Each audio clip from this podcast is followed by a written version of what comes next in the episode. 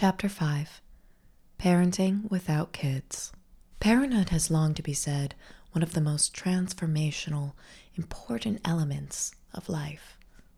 The family unit is incredibly complex, and the structure is what makes us who we are. And, reader, many of us have experienced being part of a family. I have, my co author Avé has. It really is a fundamental part to existing in this society. Having that nuclear unit, whether it's nuclear or not, can have an, an impact. You learn so much from being a part of a family unit, and that family can really look like whatever it's going to look like. But the five pillars are always the same, and we have an acronym for it S C G T. Um, well, why don't you just well S C G T F S C J uh, S C G T F. It's not the smoothest acronym, but You, you could remember it as share, give, thrive, feed. Now, when you are a part of a family, you learn to share. You have to share a bowl of rice, for example. When you're part of a family, you have to learn to care. In the same way you you know you'd brush someone's hair or something like that. you also have to give. In the same way you'd give someone a present on the holidays. You've also got to thrive. Say you're playing a soccer game, your mother will watch you thrive playing that football game. And of course, you have to feed. We humans need sustenance to live. And here's the best part you can do this to yourself. Here are the tools you'll need. You'll need to enter baby state. Now, baby state is a coin we've termed, and you've got to be both the toddler and the mother at the same time. Harnessing the power of maybe here, sort of standing in between two worlds of baby and mother, and you've got your eyes wide open, this big bushy tail, and you're just sort of really embracing that baby state. Reader, we've got an exercise that really can help you enter baby state. We call it Goo goo gaga. Try it with us. Goo goo gaga. Goo goo gaga. If you've got the book in front of you, there's a diagram of what your mouth should look like right down there. Really try to make sure the tongue is clicking in that way that the Google is low and you go up on the gaga. Now, people actually reading the book aren't going to get this benefit. That's why you always get the, audiobook. audiobook. Goo gaga.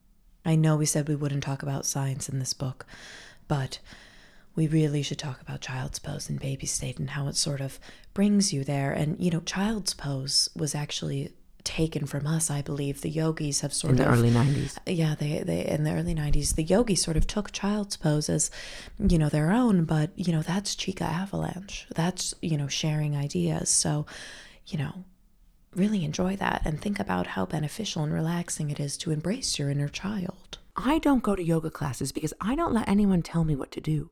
You can enter child's pose from the comfort of your own home, and you can enter baby state from the comfort of your own home, ranch, or apartment.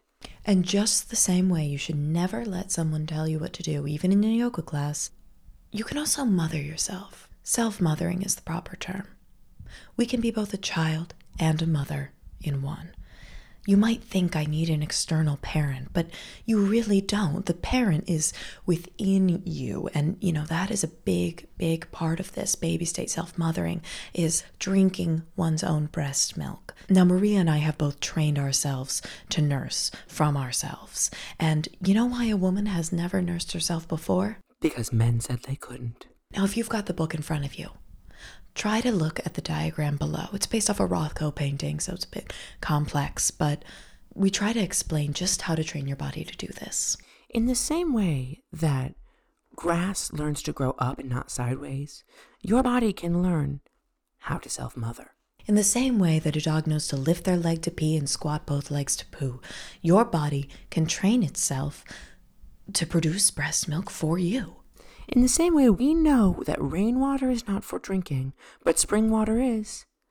You can learn to drink your own breast milk in the same way you drink that of an oat or an almond. Now, there's only a couple women in the United States that have mastered this tactic of uh, drinking one's own breast milk, and that's me, uh, Avé Scott, and my co author, Maria. Hello. But the health benefits are, well, they speak for themselves. You might become inches taller within hours, weeks, months, or years. I will let you know that before I started self mothering and drinking my own breast milk, I was the size of a small tree, and now I'm the size of, of a slightly bigger tree. Before I started drinking my own breast milk, I was probably the size of an average blow up doll.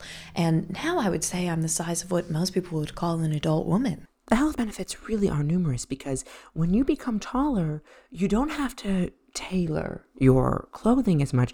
You really you can reach for things on shelves. It's good for confidence and, and that in turn is good for mental health. Mental health and taller people have longer in you know digestive tracts. And you know, digestion is one of the underrated therapies, you know, just just the mere act of digesting food. So having more tract to di- digestion is um, really marvelous. So we're going to try it now. Sort of goo goo gaga to yourself, get in that baby state, and think about self mothering, and you'll be surprised just how natural it comes, I think. Now, how did that taste?